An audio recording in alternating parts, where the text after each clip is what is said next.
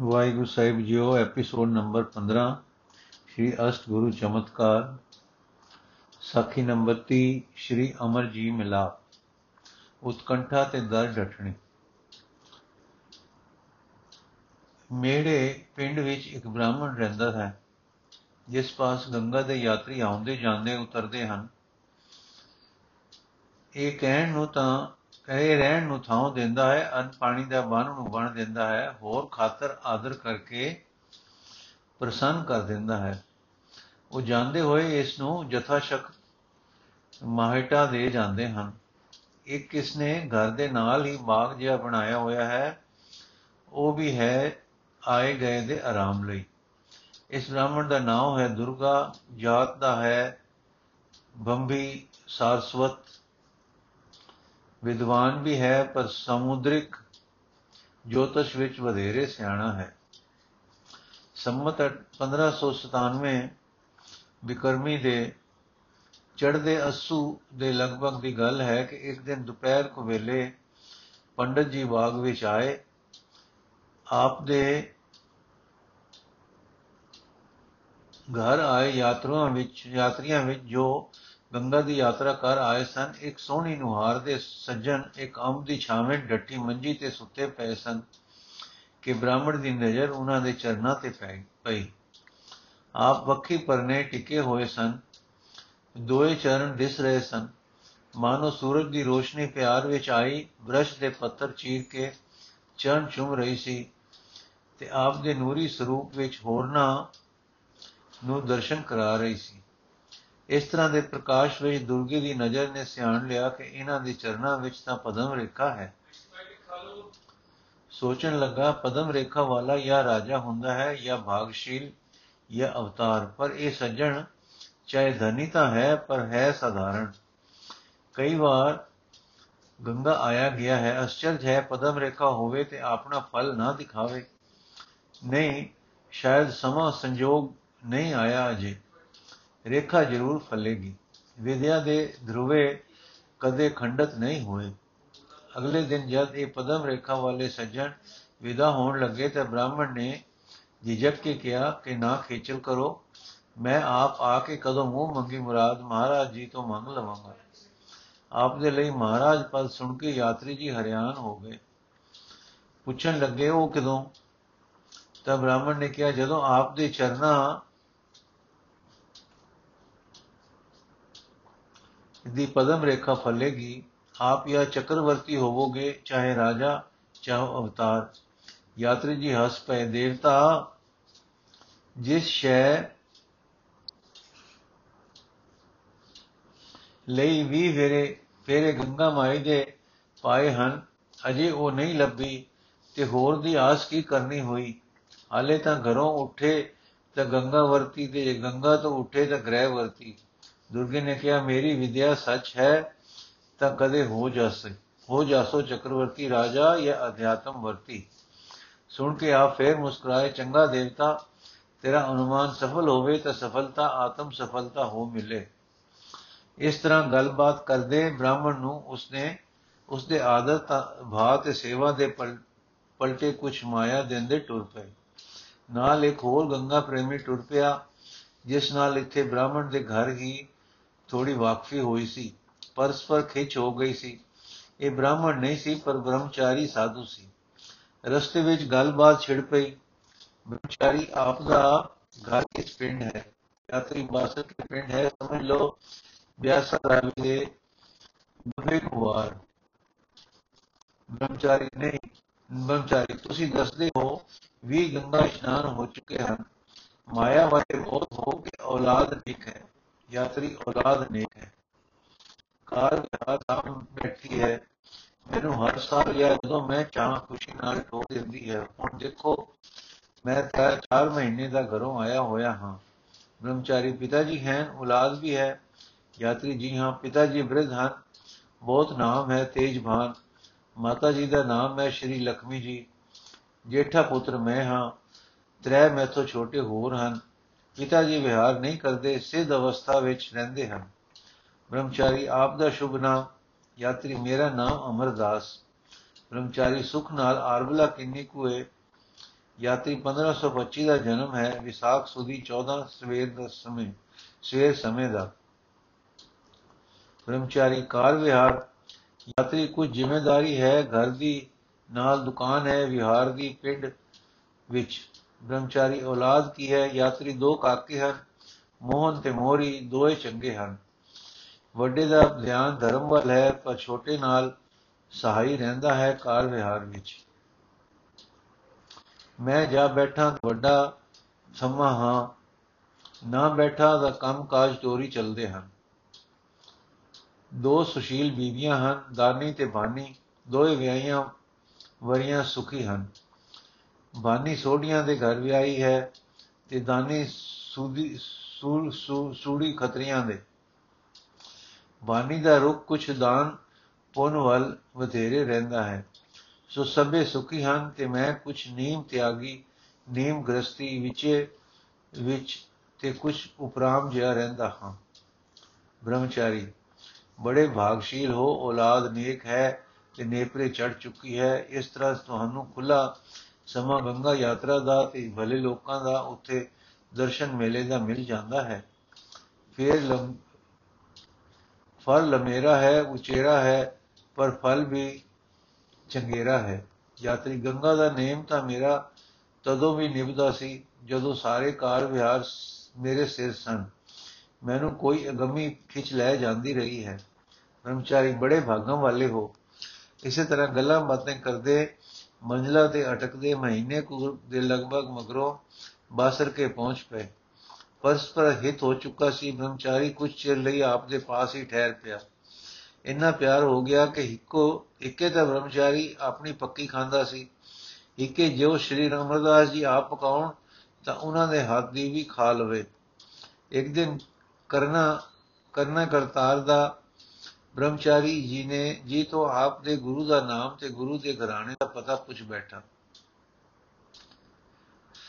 ਬ੍ਰਹਮਚਾਰੀ ਆਪ ਜੀ ਤੋਂ ਆਪ ਦੇ ਗੁਰੂ ਦਾ ਨਾਮ, ਗੁਰੂ ਦਾ ਨਾਮ ਤੇ ਗੁਰੂ ਦੇ ਘਰਾਣੇ ਦਾ ਪਤਾ ਪੁੱਛ ਬੈਠਾ। ਸ਼੍ਰੀ ਜੀ ਦੇ ਨੈਣ ਭਰ ਆਏ ਤੇ ਗੰਗਾ ਦੇ ਕਿਨਾਰੇ ਖੜੇ ਤ੍ਰੇਲ ਵਿਜੇ ਬ੍ਰਸ਼ ਤੋਂ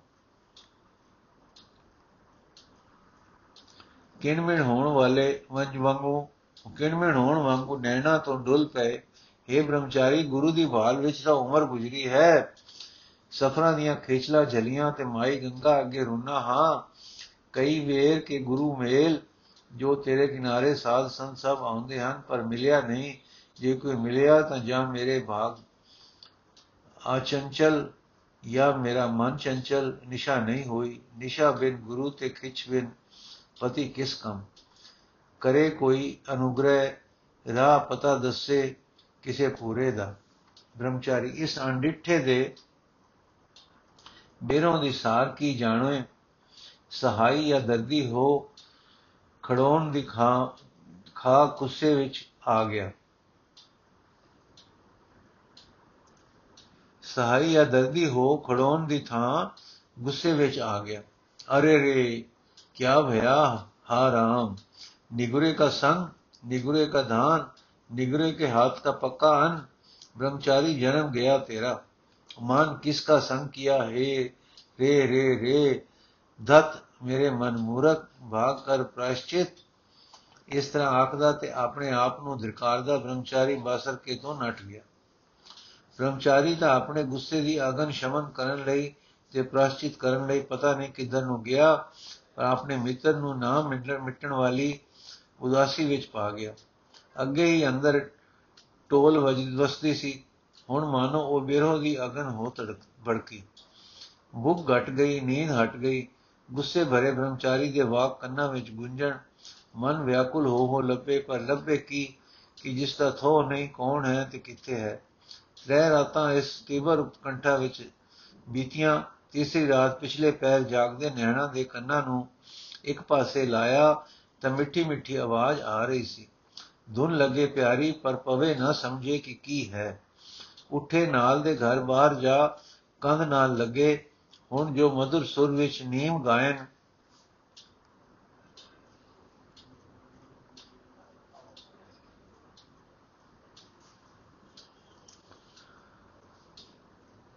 ਤੇ ਨਾਮ ਉਚਾਰ ਵਾਂਗੂ ਪਾਠ ਹੋ ਰਿਹਾ ਸੀ, ਇਹ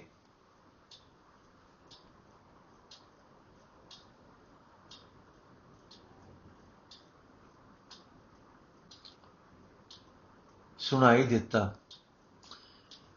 ਕਰਨੀ ਕਾਗਦ ਮਨ ਵਸ ਮਸਵਾਣੀ, ਬੁਰਾ ਭਲਾ ਦੋਇ ਲੇਖ ਪਏ। ਜੋ ਜੋ ਕਿਰਤ ਚਲਾਏ, ਤਿਉ ਚਲਿਐ ਤੋ ਗੁਣ ਨਾਹੀ ਅੰਤ ਹਰੇ। ਚਿਤ ਚੇਤਸ ਕੀ ਨਹੀਂ ਬਾਵਰਿਆ ਹਰ ਬਿਸਤ ਤੇਰੇ ਗੁਣ ਗਲਿਆ ਰਹਾਓ ਜਾਲੀ ਰਹਿਨ ਜਾਲ ਦਿਨ ਹੁਆ ਜੇਤੀ ਘੜੀ ਫਾਹੀ ਤੇਤੀ ਰਸ ਰਸ ਚੋਗ ਚੁਗੈ ਨਿਤ ਫਸੈ ਛੂਟ ਸਮੂੜੇ ਕਵਨ ਗੁਣੀ। ਕਾਇਆ ਆਰਣ ਮਨ ਵਿੱਚ ਲੋਹਾ ਪੰਜ ਅਗਨ ਤਿਤ ਲਾਗ ਰਹੀ। ਕੋਇਲੇ ਪਾਪ ਪੜੇ ਤਿਸ ਉਪਰ।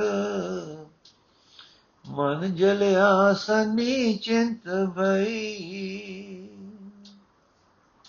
ਭਇਆ ਮਨੂਰ ਕੰਚਨ ਫਿਰ ਹੋਵੇ। ਜੇ ਗੁਰ ਮਿਲੇ ਤਿਨੇਹਾ ਏਕ ਨਾਮ ਅੰਮ੍ਰਿਤ ਓ ਦੇਵੈ। ਤੋ ਨਾਨਕ ਦ੍ਰਿਸ਼ਟ ਸਦੇਹਾ। ਇਹ ਸ਼ਬਦ ਗੁਰੂ ਅੰਗਦ ਦੇਵ ਜੀ ਦੀ ਸੁਪੁੱਤਰੀ ਪੜ ਰਹੀ ਸੀ, ਬੀਬੀ ਅਮਰੋ, ਜੋ ਇਹ ਸੱਜਣ ਪੁਰਖ ਦੇ ਭਰਾ ਦੀ ਨੌ ਸੀ। ਇਸ ਸਮੇਂ ਬਾਬਤ ਸੂਰਜ ਪ੍ਰਕਾਸ਼ ਵਿੱਚ ਇਸ ਤਰ੍ਹਾਂ ਲਿਖਿਆ ਹੈ, ਛਪੇ ਸੁਨਤ ਗੁਰ ਸ਼ਬਦ ਕੋ, ਥਿਤ ਕੋ ਤਿਕ ਕਾਲਾ। ਪੜਤ ਰਹੀ ਅਮਰੋ ਤਬੈ ਪੁਨ, ਭਇਓ ਉਜਾਲਾ। ਜਬ ਪ੍ਰਭਾਤ ਹੋਈ ਪਿਖੀ ਤਬ ਨਿਕਸ ਸਿਧਾਰਾ। ਮੂਜਨ ਲਾਗਿਓ ਸ਼ਬਦ ਕਿਸ ਬਾਤ ਉਚਾਰਾ। हे ਪੁੱਤਰੀ, ਅਬ ਫੇਰ ਪੜ, ਮੁਝ ਦਿਓ ਸੁਨਾਈ ਬੀਬੀ ਅਡੋਲ ਟਿਕਾਓ ਵਿੱਚ ਪੜ ਰਹੀ ਸੀ ਕਿ ਆਪਣੇ ਵੱਡੇ ਸਹੁਰੇ ਦੀ ਇਹ ਆਵਾਜ਼ ਆਈ, ਪਹਿਲਾਂ ਤਾਂ ਕੁਝ ਤਰਬਕੀ ਪਰ ਫਿਰ ਧੰਨ ਗੁਰੂ ਨਾਨਕ ਆਖ ਕਿ ਉਸੇ ਰਹਾ ਵਿੱਚ ਸ਼ਬਦ ਸੁਣਾ ਦਿੱਤਾ। ਸ੍ਰੀ ਅਮਰਦਾਸ ਜੀ, ਬੇਟਾ ਜੀਓ, ਇਹ ਭਜਨ ਕਿਸ ਦਾ ਹੈ? ਬੀਬੀ ਅਮਰੋ, ਪਿਤਾ ਜੀਓ, ਇਹ ਸਾਹਿਬ ਸ੍ਰੀ ਗੁਰੂ ਨਾਨਕ ਦੇਵ ਜੀ ਦੀ ਬਾਣੀ ਹੈ।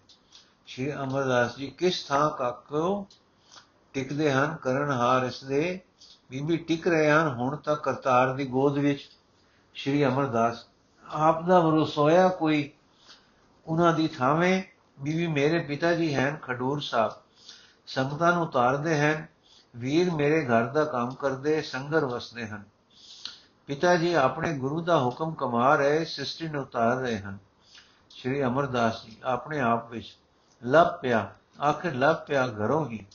ਵਾਹ ਵਾਹ ਪਰਦੇ ਕਿਵੇਂ ਉਹਲੇ ਛੱਪ ਬੰਦੇ ਹਨ।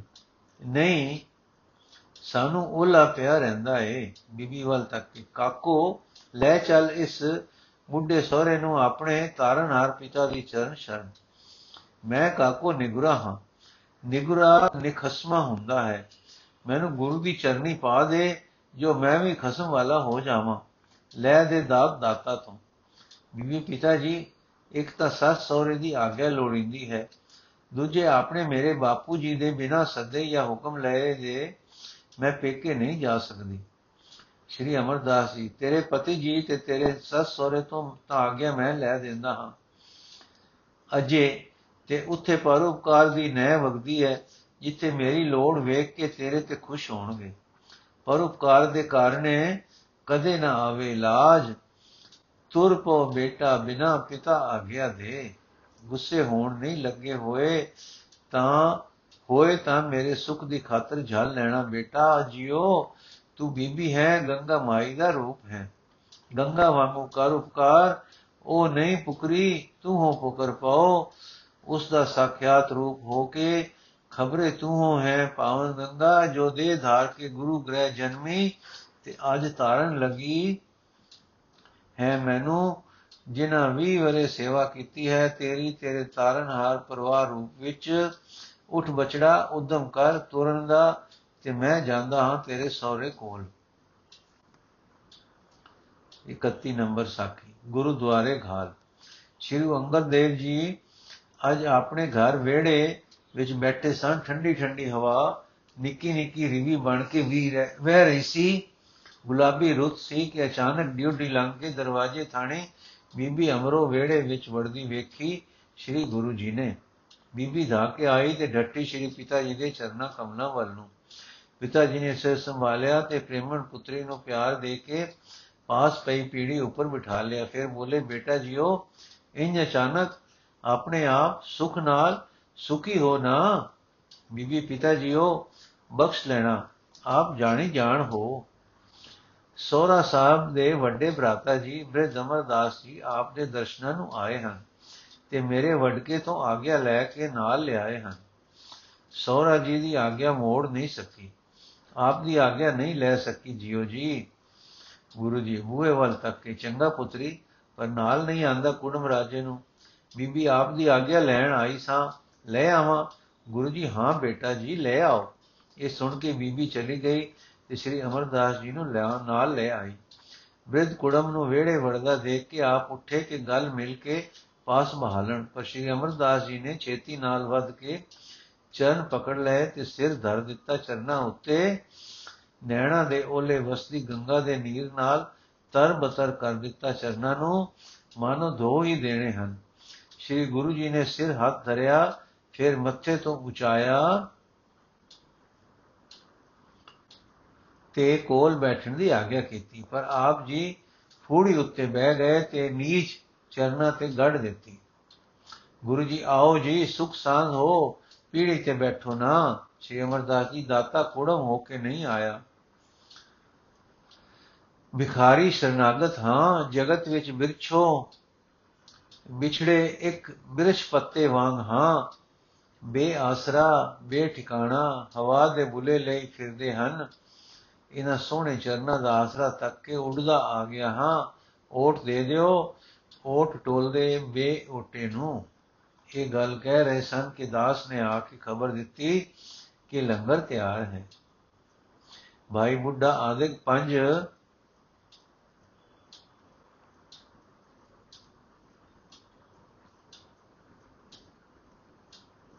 ਭਾਈ ਬੁੱਢਾ ਆਦਿਕ ਪੰਜ ਦਾ ਸਿੱਖ ਵੀ ਆ ਗਏ। ਗੁਰੂ ਜੀ ਉੱਠੇ, ਕੁੜਮ ਨੂੰ ਨਾਲ ਲਿਆ ਤੇ ਸਾਰੇ ਸ੍ਰੀ ਗੁਰੂ ਜੀ ਦੇ ਮਗਰ ਮਗਰ ਪ੍ਰਸ਼ਾਦ ਸਥਾਨ ਆ ਗਏ। ਪੰਗਤ ਲੱਗ ਗਈ, ਸ੍ਰੀ ਅਮਰਦਾਸ ਜੀ ਵੀ ਕੁਛ ਵਿਤ ਤੇ ਬੈਠ ਗਏ। ਵਿਥੇ, ਕੁਛ ਵਿਤ ਤੇ ਵਿੱਚੇ ਬੈਠ ਗਏ, ਬਹਿ ਗਏ। ਪਹਿਲੋ ਦਾਲ ਦੇ ਚਾਵਲ ਆਏ ਫਿਰ ਆ ਗਿਆ ਮਹਾਪ੍ਰਸ਼ਾਦ। ਇੱਕ ਕੇ, ਇਹ ਵੇਖ ਕੇ ਵਿਚਾਰ ਵਿੱਚ ਪੈ ਗਏ ਸ੍ਰੀ ਅਮਰਦਾਸ ਜੀ। ਮੈਂ ਕਦੇ ਖਾਦਾ ਨਹੀਂ, ਉਮਰਾਂ ਲਈ ਬੰਦ ਕਿਵੇਂ ਕਿਵੇਂ ਖੁੱਲੇ? ਮੈਂ ਗੰਗਾ ਦਾ ਸੇਵਕ ਤੇ ਖਾਵਾਂ ਮਾਸ, ਖਾਵਾਂ ਤਾਂ ਧਰਮ ਕਿੱਥੇ, ਨਾ ਖਾਵਾਂ ਤਾਂ ਗੁਰੂ ਕੀ ਧਾਰਾ। ਇਹ ਫੁਰੀ ਹੈ, ਇਹ ਤਾਂ ਪੂਰੇ ਗੁਰੂ ਹਨ, ਅੰਤਰਯਾਮੀ ਹਨ, ਇਹ ਆਪ ਹੀ ਵਰਜ ਦੇਣਗੇ। ਨਾਲੇ ਇੰਜ ਦ੍ਰਿੜ ਨਿਸ਼ਚਾ ਹੋ ਜਾਓ ਕਿ ਪੂਰੇ ਗੁਰੂ ਹਨ, ਅੰਤਰਯਾਮੀ ਹਨ। ਇਹਨਾਂ ਦੇ ਇਸ ਤਰ੍ਹਾਂ ਦੇ ਫੁਰਨਿਆਂ ਵਿੱਚ ਹੀ ਸ੍ਰੀ ਗੁਰੂ ਜੀ ਨੇ ਵਰਤਾਰੇ ਨੂੰ ਬੁਲਾ ਕੇ ਆਖਿਆ ਕਿ ਪੰਗਤ ਵਿੱਚ ਜੋ ਨਵੇਂ ਸੱਜਣ ਉਹ ਬੈਠੇ ਹਨ, ਉਹਨਾਂ ਅੱਗੇ ਸਲੂਣਾ ਨਾ ਪਰੋਸਣਾ। ਇਹ ਸੁਣਦੇ ਸਾਰ ਸ੍ਰੀ ਅਮਰਦਾਸ ਜੀ ਦੇ ਅੰਦਰ ਸ਼ਰਧਾ ਤੇ ਵਿਸ਼ਵਾਸ ਕੜ ਤੋੜ ਕੇ ਫੁੱਟ ਪਏ। ਕਲਯੁਗ ਤੇ ਇਹ ਪੂਰਨਤਾ, ਇਹ ਅੰਤਰਯਾਮਤਾ, ਠੀਕ ਪੂਰਨਤਾ ਹੈ ਇੱਥੇ। ਅਵਤਾਰ, ਕਲ ਤਾਰਨ ਅਵਤਾਰ, ਮਨਾ ਹੋਣ ਢੈ ਪੋ ਇਸ ਦੁਆਰੇ। ਇਹੋ ਹੈ ਗੰਗਾ ਤਾਰਨ ਹਾਰ, ਗੰਗਾ, ਇਹੋ ਹੈ ਤੇਰਾ ਘਰ, ਇਹੋ ਹੈ ਤੇਰੀ ਟੇਕ, ਜਨਮ ਮਰਨ ਦੀ ਟੇਕ। ਇਹੋ ਫੁਰਨੇ ਫੁਰਦੇ ਪ੍ਰਸ਼ਾਦ ਛਕਦੇ ਰਹੇ ਸ਼੍ਰੀ ਅਮਰਦਾਸ ਜੀ। ਨੈਣਾ ਵਿੱਚ ਕੋਈ ਕੋਈ ਨੀਰ ਦਾ ਟੇਪਾ ਕਿਸੇ ਕਿਸੇ ਵੇਲੇ ਟਪਕਦਾ ਰਿਹਾ, ਕਿਸੇ ਕਿਸੇ ਵੇਲੇ ਠੰਡਾ ਸਾਹ ਉਭਰਦਾ ਰਿਹਾ। ਲੰਗਰ ਤੋਂ ਉੱਠ ਕੇ ਸਾਰੇ ਆਪੋ ਆਪਣੇ ਟਿਕਾਣੇ ਚਲੇ ਗਏ। ਗੁਰੂ ਜੀ ਨੇ ਵੀ ਫੇਰ ਨਹੀਂ ਪੁੱਛਿਆ ਕਿ ਕੁੜਮ ਕਿੱਥੇ ਹੈ। ਸ਼੍ਰੀ ਅਮਰ ਜੀ ਲੰਗਰ ਤੋਂ ਉੱਠ ਕੇ ਬਾਹਰ ਜਾ ਬੈਠੇ ਤੇ ਰਾਤ ਵੀ ਇਕਾਂਤ ਹੀ ਬਿਤਾਈ। ਅਗਲੇ ਦਿਨ ਜਦ ਪੰਗਤ ਲੱਗੀ ਤੇ ਚੁੱਪ ਕੀਤੇ ਸਿਰ ਚਰਨਾ ਕਮਲਾ ਵੰਨੇ ਝੁਕਾਏ ਆ ਬੈਠੇ ਇੱਕ ਸਿਰੇ ਤੇ। ਮਨ ਸੋਚ ਵਿੱਚ ਪੈ ਰਿਹਾ ਸੀ ਕਿ ਜਦ ਮਨ ਨਾਲ ਗੁਰੂ ਧਾਰਨ ਕਰ ਲਿਆ ਮਨਾ, ਫਿਰ ਵਿਖ, ਫਿਰ ਵਿਚ ਨਾ ਰਹੀ ਕੋਈ। ਪਰ ਜੇ ਸ਼ੰਕਾ ਕਲ ਫੁਰੀ ਸੀ, ਉਹ ਉਹ ਉਹ ਸੀ ਸੋਚ ਵਿਥ ਦੀ।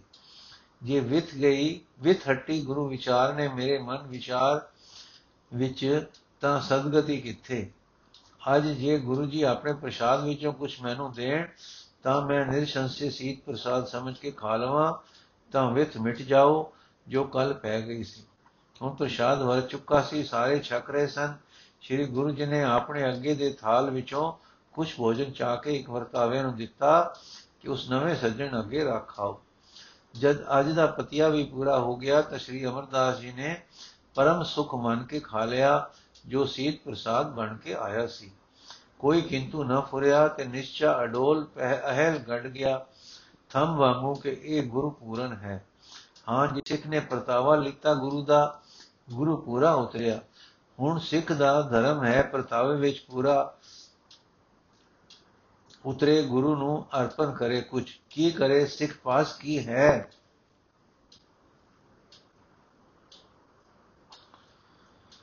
ਆਪਾ। ਸੋ ਸ਼੍ਰੀ ਅਮਰਦਾਸ ਜੀ, ਆਪੇ ਨੇ ਅੱਜ ਆਪਾ ਭੇਟ ਕਰਕੇ ਕਰ ਦਿੱਤਾ, ਆਪਣੇ ਪੂਰੇ ਗੁਰੂ ਨੂੰ ਸਾਰਾ ਆਪਾ। ਗੁਰੂ ਨਾਨਕ ਦੇਵ ਜੀ ਨੇ ਸਿੱਖੀ ਪਰਖੀ, ਸਿੱਖੀ ਪੂਰੀ ਉਤਰੀ ਗੁਰੂ ਅੰਗਦ ਦੇਵ ਦੇ ਰੂਪ ਵਿੱਚ। ਪੂਰੇ ਉਤਰੇ ਨੂੰ ਗੁਰੂ ਨਾਨਕ ਦੇਵ ਨੇ ਗੁਰਿਆਈ ਬਖਸ਼ ਦਿੱਤੀ। ਅੱਜ ਸਿੱਖ ਨੇ ਪੂਰੇ ਤੇ ਹਾਂ ਪਰਖ ਵਿੱਚ ਉਤਰੇ, ਪੂਰੇ ਉਤਰੇ ਗੁਰੂ ਨੂੰ ਭੇਟ ਧਰ ਦਿੱਤਾ। ਆਪਾ ਜਿਸ ਨੂੰ ਸਮਝੇ ਸਨ, ਨਿਮਾਣਾ, ਆਪਾ, ਨਿਤਾਣਾ, ਆਪਾ ਆਪਾ ਹੋ ਗਿਆ। ਖਿਆਲ ਮੰਡਲ ਵਿੱਚ ਸਮਰਪਣ, ਅਮਲ ਵਿੱਚ ਹੁਣ ਕੀ ਹੁੰਦਾ ਹੈ? ਜਿਨੇ ਬੈਠੇ ਰਹਿਣਾ, ਬਾਹਰ ਕਿਤੇ ਇਕਾਂਤ ਗੁਰੂ ਰੂਪ ਵਿੱਚ ਸਮਗਨ, ਪ੍ਰਸ਼ਾਦ ਵੇਲੇ ਲੰਗਰ ਵਿੱਚ ਆ ਜਾਣਾ, ਛੱਕ ਕੇ ਫੇਰ ਇਕਾਂਤ ਜਾ ਬਹਿਣਾ। ਇਧਰੋਂ ਗੁਰੂ ਜੀ ਨੇ ਇਹ ਮੁੜ ਕੇ ਨਹੀਂ ਬੁਲਾਇਆ ਕਿ, ਭਾਈ, ਤੂੰ ਰਾਜੀ ਹੈ ਕਿ ਕਿੱਥੇ ਹੈ ਤੇਰਾ ਵਸੇਬਾ? ਕੁਛ ਦਿਨ ਇਕਾਂਤ ਬਹਿ ਕੇ ਸ੍ਰੀ ਅਮਰਦਾਸ ਜੀ ਨੂੰ ਸੋਚ ਪੂਰੀ ਕਿ ਇਸ ਦੁਆਰੇ ਸੇਵਾ ਪ੍ਰਧਾਨ ਦਿਸਦੀ ਹੈ, ਸਿੱਖ ਆਉਂਦਾ ਹੈ, ਸੇਵਾ ਕਰਦਾ ਹੈ, ਇਥੋਂ ਦਾ ਤਪ ਸੇਵਾ ਜਾਪਦੀ ਹੈ। ਤੇ ਮੇਰਾ ਪ੍ਰਸ਼ਾਦ ਛਕਣਾ ਤੇ ਆਪਣੇ ਸੁਖ ਵਿੱਚ ਬਹਿ ਰਹਿਣਾ ਕੁਝ ਠੀਕ ਨਹੀਂ ਲੱਗਦਾ। ਇੱਕ ਦਿਨ ਲੰਗਰ ਵਾਲੇ ਨੂੰ ਆਖਿਓ ਨੇ ਕਿ ਪਾਣੀ ਦਾ ਘੜਾ ਮੈਨੂੰ ਦੇ ਦਿਓ ਤੇ ਜਲ ਦੀ ਸੇਵਾ ਮੇਰੇ ਤੇ ਰਹਿਣ ਦਿਓ। ਭਾਈ ਜੋਧ ਲੰਗਰ ਦੇ ਦੇਵਤਾ ਨੇ ਕਿਹਾ, ਜੇ ਸਿੱਖੀ ਭਾਵਨਾ ਹੈ, ਤਾਂ ਲਓ ਕਲਸ਼, ਘੜਾ ਤੇ ਕਰੋ ਸੇਵਾ। ਸੇਵਾ ਇੱਥੇ ਮੂਲ ਪਦਾਰਥ ਹੈ, ਮੂਲ ਪਦਾਰਥ ਹੈ ਤੇ ਬਖਸ਼ਿਸ਼ ਨਾਲ ਮਿਲਦੀ ਹੈ। ਲੋ ਸਫਲੇ ਤੇ ਸਫਲਾਓ, ਸਫਲੋ ਤੇ ਸਫਲਾਓ, ਪਰ ਵਿਤ ਦੀ ਕਰਨੀ ਸਰੀਰ ਬ੍ਰਿਧ ਹੈ। ਅੱਜ ਤੋਂ ਆਪਾ ਸਮਰਪਣ ਦਾ ਊੜਾ ਐੜਾ ਅਸਲੀ ਮੂਲ ਸੂਰਤ ਵਿੱਚ ਸ਼ੁਰੂ ਹੋ ਗਿਆ, ਹੋ ਪਿਆ। ਹੁਣ ਆਪ ਜਿਉ ਲੰਗਰ ਵਿੱਚ ਪਾਣੀ ਪਹੁੰਚਾਉਂਦੇ ਹਨ ਖੂਹ ਤੇ ਖਲੇ ਖਲੋ ਕੇ ਪਾਣੀ ਭਰਦੇ ਤੇ ਗੁਰ ਸਿੱਖਾਂ ਨੂੰ ਇਸ਼ਨਾਨ ਕਰਾਉਂਦੇ ਹਨ ਤੇ ਆਏ ਪਿਆਸੇ ਨੂੰ ਪਾਣੀ ਦਿੰਦੇ ਹਨ ਲੰਗਰ ਵਿੱਚ ਵੀ ਜਲ ਸਜਰਾ ਤੁਰ ਕੇ ਭਰ ਕੇ ਲਿਜਾਉਂਦੇ ਭਰ ਕੇ ਲਿਜਾਂਦੇ ਤੇ ਵਰਤਾਉਂਦੇ ਹਨ ਆਪ ਭੋਜਨ ਸਾਰਿਆਂ ਤੋਂ ਪਿੱਛੇ ਕਰਦੇ ਹਨ। ਕੁਝ ਦਿਨ ਗੁਰਸਿੱਖਾਂ ਦੀ ਸੇਵਾ ਕਰਕੇ ਮਤ ਗੁਰੂ ਸੇਵਾ ਵੱਲ ਝੁਕ ਪਈ। ਸੋਚ ਫੁਰੀ ਕਿ ਸ਼੍ਰੀ ਗੁਰੂ ਜੀ ਪਹਿਰ ਪਹਿਰ ਸਹਿ ਪਹਿਰ ਸਵਾ ਰਾਤ, ਪਹਿਰ ਸਵਾ ਪਹਿਰ ਰਾਤ ਰਹਿੰਦੀ ਉੱਠ ਕੇ ਇਸ਼ਨਾਨ ਕਰਦੇ ਹਨ। ਰਾਤ ਦੇ ਜਲ ਨਾਲ ਕਿਉਂ ਨਾ ਮੈਂ ਉਸ ਵੇਲੇ ਇਸ਼ਨਾਨ ਕਰਾਵਾਂ, ਸਜਰੇ ਜਲ ਨਾਲ। ਅੱਜ ਤੋਂ ਇਹ ਸੇਵਾ ਵੀ ਚਾ ਲਈ। ਪਹਿਲਾਂ ਤਾਂ ਜਲ ਹੀ ਪਹੁੰਚਾਉਂਦੇ ਰਹੇ। ਫਿਰ ਗੁਰੂ ਜੀ ਦੇ ਗਿੱਲੇ ਵਸਤਰ ਵੀ ਆਪ ਧੋਣੇ, ਸੁਕਾਉਣ ਤੇ ਸੇਵਾ ਵਿੱਚ ਪਹੁੰਚਾ ਦੇਣੇ। ਇਹਨਾਂ ਸੇਵਾ ਤੋਂ ਵੱਖਰੇ ਸਵੇਰੇ ਤੇ ਸਾਂਝ ਦੇ ਦੀਵਾਨ ਵਿੱਚ ਹਾਜ਼ਰ ਹੋਣਾ, ਕੀਰਤਨ ਸੁਣਨਾ, ਦਿਹਾੜੀ ਜੋ ਸਮਾਂ ਮਿਲ ਜਾਏ, ਇਕਾਂਤ ਜਾ ਬੈਠਣਾ, ਗੁਰੂ ਧਿਆਨ ਵਿੱਚ ਨਾ ਕਾਹੂ ਸਿਓ ਦੋਸਤੀ, ਨਾ ਕਾਹੂ ਸਿਓ ਵੈਰ, ਕਿਸੇ ਨਾਲ ਕੋਈ ਪਰਚਾ ਨਾ ਪਾਇਆ। ਇਸ ਤਰ੍ਹਾਂ ਸੇਵਾ ਵਿੱਚ ਤੇ ਗੁਰੂ ਪ੍ਰੇਮ ਵਿੱਚ ਪਰਚਾ ਐਸਾ ਪਿਆ ਕਿ ਦਰਸ਼ਨ ਕਰ ਕਰਕੇ ਨਿਹਾਲ ਹੋਣ। ਘਰ ਬਾਰ ਟੱਬਰ ਕਬੀਲਾ ਐਸਾ ਭੁਲਾ ਕਿ ਮਾਨੋ ਕਦੇ ਹੈ ਹੀ ਨਹੀਂ ਸੀ। ਇਧਰ ਗੁਰੂ ਜੀ ਨੇ ਕਦੇ ਪੁੱਛਿਆ ਹੀ ਨਹੀਂ, ਨਾ ਕਿ ਭਾਈ ਤੂੰ ਕੌਣ ਹੈ? ਵਾਹਿਗੁਰੂ ਜੀ ਕਾ ਖਾਲਸਾ, ਵਾਹਿਗੁਰੂ ਜੀ ਕੀ ਫਤਿਹ। ਅਗਲੀ ਸਾਖੀ ਕੱਲ ਪੜਾਂਗੇ ਜੀ।